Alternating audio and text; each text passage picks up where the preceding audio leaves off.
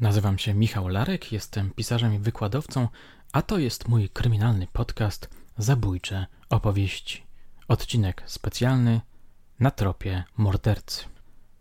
Pod koniec kwietnia tego roku, czyli 2019, dostałem elektryzującą wiadomość od słuchaczki zabójczych opowieści. Dotyczyła Ryszarda Esz, którego w tytule ósmego odcinka sezonu pierwszego swojego podcastu nazwałem bezlitosnym dwudziestolatkiem. Oto jej fragment. Ryszard Esz, człowiek wywodzący się ze środowiska naznaczonego patologią z upośledzeniem umysłowym, złoczyńca, a dziś związany z kobietą, pracownik moich sąsiadów. Jeśli zechciałby się pan dowiedzieć więcej o jego życiu, środowisku i rodzinie, chętnie opowiem. Przedstawię sylwetkę. Jego rodzina mieszkała w mojej miejscowości przez dłuższy czas, stąd znajomość jego osoby. Oczywiście odpisałem, że chętnie wróciłbym do tematu i posłuchał, co ciekawego ma do opowiedzenia. Byłem tym bardziej zainteresowany, że sąd odmówił mi dostępu do akt, więc nie mogłem zapoznać się gruntowniej z biografią zabójcy, co przecież zawsze jest szalenie interesującym elementem mojej roboty. Wymieniłem z Karoliną kilka maili, w których naszkicowała mi smutną, by nie powiedzieć rozdzierającą historię Ryszarda i jego rodziny. W końcu umówiliśmy się na spotkanie w pewnym wielkopolskim miasteczku, a stamtąd pojechaliśmy do gospodarstwa znajomej Karoliny, gdzie pracuje teraz ów człowiek. Pewnie z miejsca chcielibyście zapytać, czy zobaczyłem go na własne oczy. Otóż odpowiedź brzmi tak, zobaczyłem go na własne oczy. Ale zanim przejdę do rzeczy, przypomnę Wam pokrótce tamtą smutną historię. Wszystko wydarzyło się w Buku, niewielkiej miejscowości położonej na zachód od Poznania w lutym 1982 roku. 9 lutego ośmioletnia Ilonka wychodzi z domu około 13.15 na lekcję religii i znika bez śladu. Późnym wieczorem rodzice zgłaszają na milicję zaginięcie córki. Nazajutrz, czyli 10 lutego, o 6 rano milicja wszczyna zmasowane poszukiwania zaginionej dziewczynki. Około 10 dochodzi do tragicznego przełomu. Na starym placu targowym w jednej z latryn zostają znalezione zmasakrowane zwłoki Ilonki. Na miejsce przybywa znany wam porucznik Jerzy Jakubowski i razem z innymi milicjantami zaczyna pracę nad wykryciem sprawcy. Dzięki miejscowemu milicjantowi udaje się poprawnie wytypować zabójcę. 12 lutego zostaje zatrzymany niejaki Ryszard Esz, mieszkaniec pobliskiej wsi. W czasie przesłuchania przyznaje się do winy. W efekcie zostaje aresztowany. Finał był taki, że sąd wojewódzki skazał go na 25 lat pozbawienia wolności oraz 10 lat pozbawienia praw publicznych. Z tego co pisał Kazimierz Brzezicki, poznański dziennikarz, w 2004 roku przestępca wyszedł na wolność po odsiedzeniu 21 lat więzienia. Do więzienia powrócił podobno po roku za zgwałcenie kobiety. Na wolność miał wyjść najwcześniej w 2008 roku. Niedawno, chyba w tym roku, jego wizerunek został usunięty z publicznego rejestru sprawców przestępstw na tle seksualnym. Pamiętam, że w podcaście zastanawiałem się, czy Richard Ash przebywa na wolności. Byłem niezwykle ciekawy, jak potoczyły się jego dalsze losy. Sam nie wiem dlaczego, ale jego historia mocno utkwiła mi w pamięci. Dowodem może być fakt, że wspomniałem o niej w dwóch swoich książkach, że często do niej powracam w rozmowach. Przez myśl mi wtedy nie przeszło, że niebawem wysłucha mojej opowieści ktoś, kto odezwie się do mnie, odpowie na to pytanie i podpowie, gdzie można go spotkać. Dziękuję, Karolino. W jednym z maili od Karoliny znalazłem szkic biografii rodziny Esz. Po jego kilkukrotnym przeczytaniu stwierdziłem, że na jej kanwie można by napisać powieść obyczajową podszytą egzystencjalną makabrą. Nie będę ukrywał, byłem poruszony. Posłuchajcie, oto kilka najważniejszych fragmentów tego maila. Rysiek urodził się w latach 60. Dokładnej daty nie pamiętam. Mieszkał z rodziną w miejscowości N. Początkowo w domku jednorodzinnym, następnie w pałacu, który obecnie jest przeznaczony do rozbiórki, własność prywatna. Cała ich rodzina jest naznaczona patologią. Kiedyś ludzi to nie interesowało, pili to pili, awanturowali się, no cóż. Tak naprawdę wszyscy z nich byli zaburzeni, upośledzeni. Tato opowiadał mi, że pamięta go z młodych lat jako w zasadzie rówieśnika z blond włosami do ramion. Niedługo po tym został zatrzymany pod zarzutami morderstwa. Wstrząsnęło to okolicznymi ludźmi. Wszyscy zaczęli się bać i unikać ich. Rysiek trafił do więzienia, gdzie odsiadywał karę za dokonane przestępstwo. Natomiast matka z bratem Darkiem mieszkała w N, w pałacu, skąd ich wysiedlono i obecnie nikt nie wie, gdzie tak naprawdę mieszkają, czy nadal w N, czy w mieszkaniu po kolejnym bracie Mietku. Rysiek jakiś czas temu pracował na gospodarstwie u moich sąsiadów. Wygląda średnio przyjemnie, wyłysiał, poznał kobietę z miejscowości D i jest z nią w związku. Gdzie mieszka, również póki co nie wiem, ale są dwie opcje: albo w miejscowości Z, po Mietku, albo u swojej kobiety. Jest to fakt do ustalenia, lecz muszę porozmawiać z sąsiadką. W każdym razie funkcjonuje w społeczeństwie. Z ustaleń wynika, że już przystosował się do życia na wolności, czego nie można było powiedzieć, kiedy wyszedł po 21 latach. Wówczas nie mógł się odnaleźć, błąkał się po okolicy i w konsekwencji oskarżono go o gwałt. Tak też odsiedział resztę wyroku. Jak słyszycie, Karolina weszła w rolę prywatnego detektywa, który próbuje ustalić dalsze losy przestępcy. Jestem jej bardzo wdzięczny za to. Chciałoby się mieć jak najwięcej takich aktywnych słuchaczek. Dzięki jej śledczej inicjatywie możemy sobie uzmysłowić, że historia kryminalna w gruncie rzeczy nigdy się nie kończy, cały czas trwa, rozwija się w taki czy inny sposób. Wrócę jeszcze do tego. Tymczasem chciałbym zwrócić Waszą uwagę na jedną rzecz. Otóż mowa jest w tym mailu o tym, że przestępca błąkał się po okolicy. Tak samo mówił o nim, ale dwudziestoletnim Jakubowski, że się błąka po świecie. Wracam do maila. Ten fragment dotyczy brata Ryszarda. Posłuchajcie. W mojej miejscowości początkowo mieszkał jego brat Mieczysław. Miał żonę i kilkoro dzieci, lecz odeszli od niego ze względu na alkohol, pobicia ogólną przemoc w rodzinie. Mietek mieszkał tam nadal, wziął pod swój dach prostytutkę w ciąży i pomógł kobiecie na tyle, że ona sama założyła rodzinę. Tak też mijały lata, aż w końcu dom spłonął, a Mieczysław wyprowadził się do miejscowości Z. Tam też mieszkał do śmierci w 2015 roku. Widywałam ich wielokrotnie. Mietek poznał dużo młodszą dziewczynę, Bożenkę. Kobieta upośledzona, z rodziny patologicznej, bita i molestowana przez ojca oraz brata. Mietek zabrał ją do siebie, nauczył podstaw higieny i pracy. Muszę oddać mu, że potrafił zadbać o czystość w domu i wokół niego. Bożenkę poznałam już po śmierci Mietka, która była moją podopieczną. Była załamana, straciła dach nad głową i mężczyznę, którego wbrew wszystkiemu kochała. Odbył się pogrzeb, a Bożenkę przygarniała pod swój dach pani C, znajoma z odbywanych libacji. Cóż mogło to wróżyć? Wiadomo. Bożena powoli zaczęła się zamykać w sobie, przestała dbać o siebie. Niestety, jako opiekunki byłyśmy zmuszone wysłać ją do G, do szpitala. Umówiłyśmy transport karetką.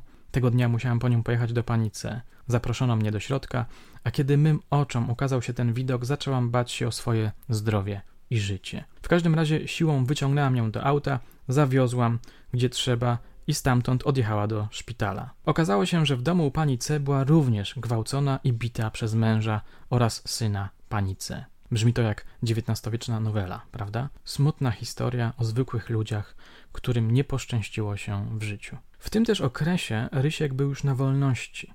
Spotykali się wszyscy na wspólnych libacjach, pisze dalej Karolina. Rysiek żył wśród ludzi, natomiast do dziś każdy boi się go i woli unikać. Ciężko przewidzieć, czego aktualnie może dokonać. Z głosów ludzi wynika, że również miał kontakty z Bożenką, która zaszła w ciążę i urodziła zdrowe dziecko. Czyje ono było? Jest kilka teorii. Albo Ryśka, albo Darka, albo syna pani C. Rysiek miał dwóch braci oraz siostry, dodaje Karolina. Wszyscy naznaczeni. Tak naprawdę od momentu, kiedy wyszedł na wolność, nie wraca się do tego, co zrobił. Żyje, pracuje wśród nas. Tata widział go niedawno na zakupach wraz z bratem i matką w sklepie. Poruszają się autobusami PKS. Po tym mailu dość żywo korespondowaliśmy na temat Ryszarda Esz. Byłem coraz bardziej zaciekawiony, jak teraz, po tym wszystkim, po zabójstwie, po siatce, po gwałcie, układa sobie życie wśród ludzi. Ryśka do dzisiaj ludzie się boją, pisała mi Karolina. Każdy unika tematu. Mówi się, że nadal jest zdolny do złego. Takie wiadomości oczywiście oddziaływały na moją wyobraźnię. Zacząłem nawet szkicować kryminał, w którym ktoś taki jak Richard Esz zostaje któregoś dnia znaleziony, ale nie będę jednak zdradzał tego pomysłu teraz. W końcu dostałem potwierdzenie, że pracuje u znajomych Karoliny w gospodarstwie, gdzie zajmuje się zwierzętami, a nocuje, a właściwie po prostu mieszka w oficynie w obrębie tego gospodarstwa. Czy chcesz się z nim spotkać? Porozmawiać? Padło pytanie. Nie bardzo, pomyślałem. Odpisałem jednak, że chciałbym, jeśli to możliwe, spotkać się z właścicielką gospodarstwa, która zatrudniała Ryszarda. Chciałem posłuchać, co ma do powiedzenia o nim. Zastanawiało mnie też, czy się nie boi zatrudniać człowieka o takiej mrocznej jednak przeszłości. Okazało się, że takie spotkanie jest możliwe. Ustaliliśmy datę i miejsce spotkania z Karoliną. 1 czerwca pojechałem na zachód Wielkopolski do miasteczka, o którym wspominałem wielokrotnie w Furii, powieści opartej na historii Grzegorza Tyklewicza, seryjnego gwałciciela i zabójcy. Godzinę później Karolina wsiadła do mojego samochodu i razem ruszyliśmy do gospodarstwa, w którym pracował Ryszard.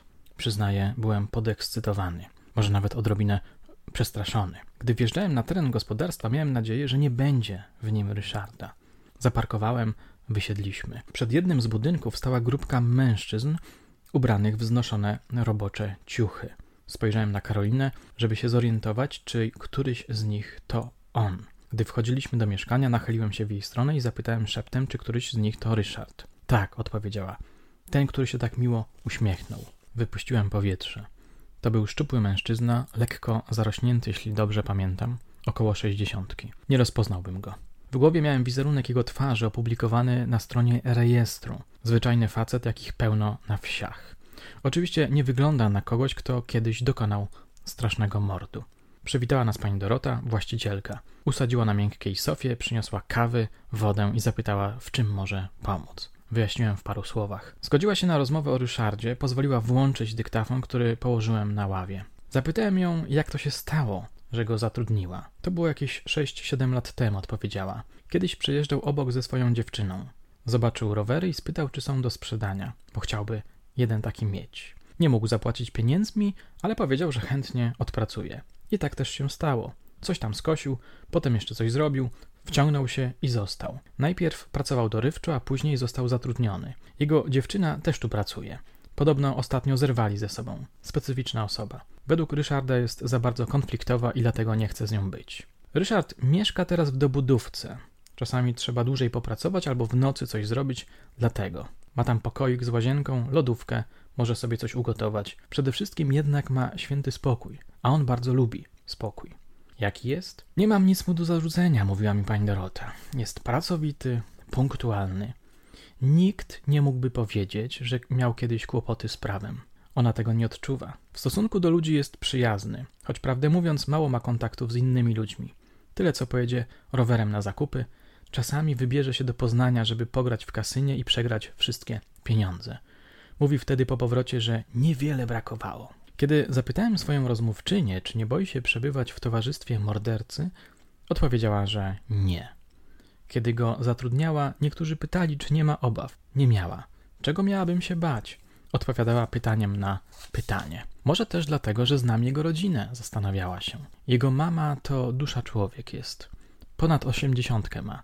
On zresztą szanuje ją, mówi o niej zawsze z respektem. Na początku współpracy pani Dorota miała pewne obawy, czy sprawdzi się jako pracownik. Praca ze zwierzętami to przecież jednak jest odpowiedzialność. Ale sprawdził się. Dobry stolarz, na murarce się zna. Gdyby jeszcze umiał jeździć samochodem, mówi pani Dorota, albo techniczny był, to byłoby świetnie. Pani Dorota śmieje się, a potem poważnieje i mówi, że nigdy nie zauważyła u niego przejawów agresji, nawet w stosunku do zwierząt. On nie wzbudza we mnie strachu, mówiła mi. No, chyba że ma dwie twarze, zastanawiała się później. Ale kiedy miałby pokazać tę drugą twarz, kiedy cały czas jest tutaj, w gospodarstwie? Kiedy jedzie na zakupy albo do Poznania, pomyślałem sobie. Ale przyznam, że ta niewiara gospodyni w to, że Ryszard mógłby dzisiaj zrobić komuś coś złego, udzieliła się i mnie. Pytanie, czy słusznie. Pani Dorota wspominała o ojcu Ryszarda. Opowiadał jej, że przychodził napity, urządzał burdy, że Ryszard miał dosyć takiego życia. O sporcie lubi opowiadać. W pewnym momencie przypomniała sobie moja rozmówczyni, kiedy próbowałem zagadnąć ją o zainteresowania czy marzenia Ryszarda. Widać w nim wtedy pasję. Ale o marzeniach nic nie wiem. Może kiedyś go zapytam o to. Pamiętam, że kiedy przyjechali do niego siostrzeńcy, dodaje, cieszył się. Mówił mi, że wujek musiał wysupłać pieniądze. W czasie rozmowy skakaliśmy z tematu na temat. Zahaczyliśmy na przykład o lata 80., które według pani Doroty były zupełnie inne, choćby w zakresie podejścia do spraw obyczajowych, intymnych. Tego rodzaju sprawy owiane były tajemnicą, panowała kultura tabu. Tak sobie teraz myślę, że może w ówczesnej społecznej mentalności należy szukać uwarunkowań tego, co zrobił Ryszard. Wydaje się, że człowiek, szczególnie młody, był wówczas osamotniony ze swoimi wewnętrznymi demonami. Raz po raz w trakcie rozmowy wracałem do jednej kwestii, która bardzo mnie frapuje. Czy Ryszard wraca, choćby myślami, albo we śnie, w koszmarach na przykład, do zabójstwa? Czy pamięta o tym? Jak to pamięta? Jaki ma stosunek do swojej kryminalnej przeszłości? Czy ona go męczy, czy też całkowicie wyparowała z jego świadomości czy podświadomości? Niestety pani Dorota nic o tym nie wie. Ten temat w jej obecności nigdy nie był poruszany. W końcu dopiliśmy kawę, podziękowałem za rozmowę i wyszliśmy na zewnątrz. Rozglądałem się wokoło, ale Ryszarda nigdzie nie było widać. Może pracował przy zwierzętach. Po spotkaniu z panią Dorotą pojechaliśmy do pałacu, w którym mieszkała rodzina Ryszarda. To stary, opuszczony budynek, zamczysko. Całkiem niedawno Karolina poinformowała mnie, że nowi właściciele zaczynają go wyburzać. Chciałoby się zrobić z tego metaforyczną puentę, ale ta historia przecież jeszcze się nie kończy. Rozmawiałam w weekend z oddziałowym z zakładu karnego we Wronkach. Weszliśmy na temat Ryśka, napisała do mnie wczoraj Karolina. On twierdzi, że to może być cisza przed burzą, bo patrząc na więźniów widzi, ilu potrafi po latach wrócić i że tak naprawdę nie istnieje coś takiego jak zmiana. To ostatnie zdanie w SMS-ie zapadło mi mocno w pamięci i że tak naprawdę nie istnieje coś takiego jak zmiana. Mocne, prawda? Przypominam sobie fragment rozmowy z panią Dorotą, kiedy z niedowierzaniem zareagowała na przypuszczenie, że Ryszard mógłby w przyszłości coś złego komuś zrobić. Za stary już jest, ma kłopoty ze zdrowiem, żylaki. Zaśmiała się wtedy, pamiętam. No cóż, mam nadzieję, że w tej biografii nic złego już się nie wydarzy. Na koniec przyznam, że kiedy słuchałem opowieści pani Doroty o Ryszardzie, nie mogłem pozbyć się myśli o rodzicach dziewczynki, którą Ryszard na początku lat 80. w sposób bestialski zamordował. Podobno jakiś czas po tej tragedii rozstali się.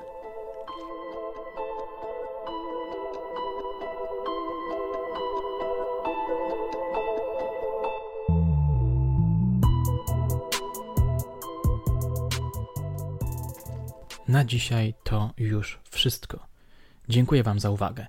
Mam nadzieję, że ta historia poruszyła Was tak jak i mnie. A jeśli macie pomysły na kolejne odcinki, podzielcie się nimi w komentarzach albo w wiadomościach prywatnych.